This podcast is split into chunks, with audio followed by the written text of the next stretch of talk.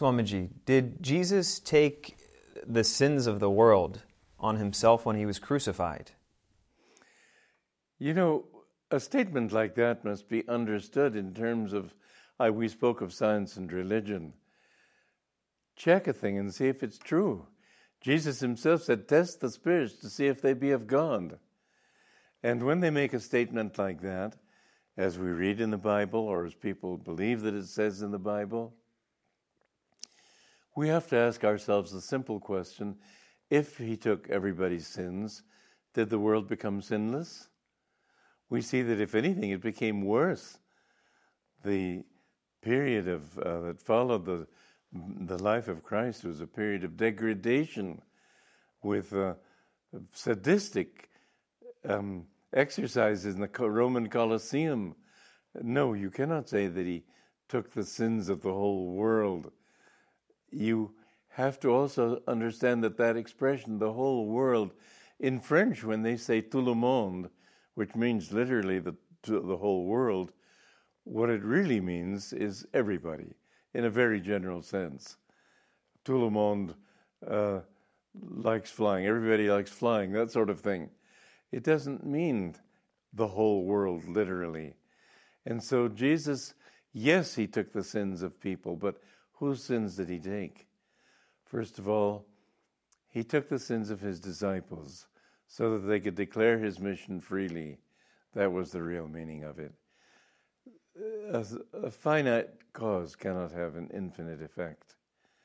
His death on the cross could not have created freedom for the whole world. But we find that Christian saints, who are the custodians of religion, say that we must work with Jesus to take on sins also. It's obvious that people still sin. What is not obvious is that, that those sins can be paid for in different ways. One is just by sheer suffering. Suffering is a good thing. And in fact, when you suffer, it would be very helpful to say, Well, thank you. This gets rid of a karmic debt that I owe. You should be glad when you pay your debts. Don't worry about it.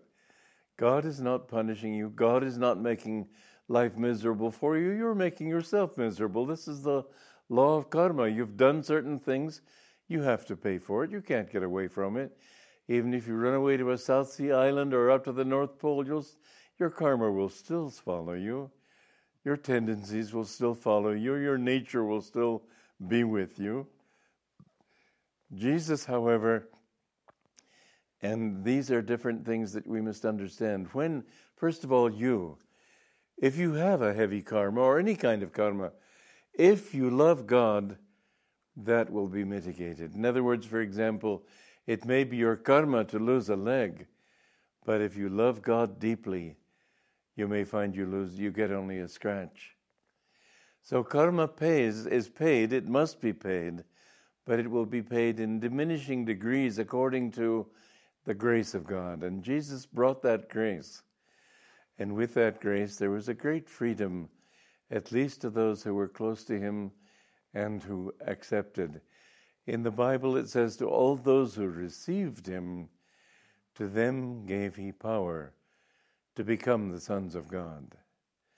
Receiving God doesn't mean just, or uh, receiving Christ doesn't just mean, yeah, I believe in you and I'll sign a line on the line, a dotted line as a church member. It doesn't mean that.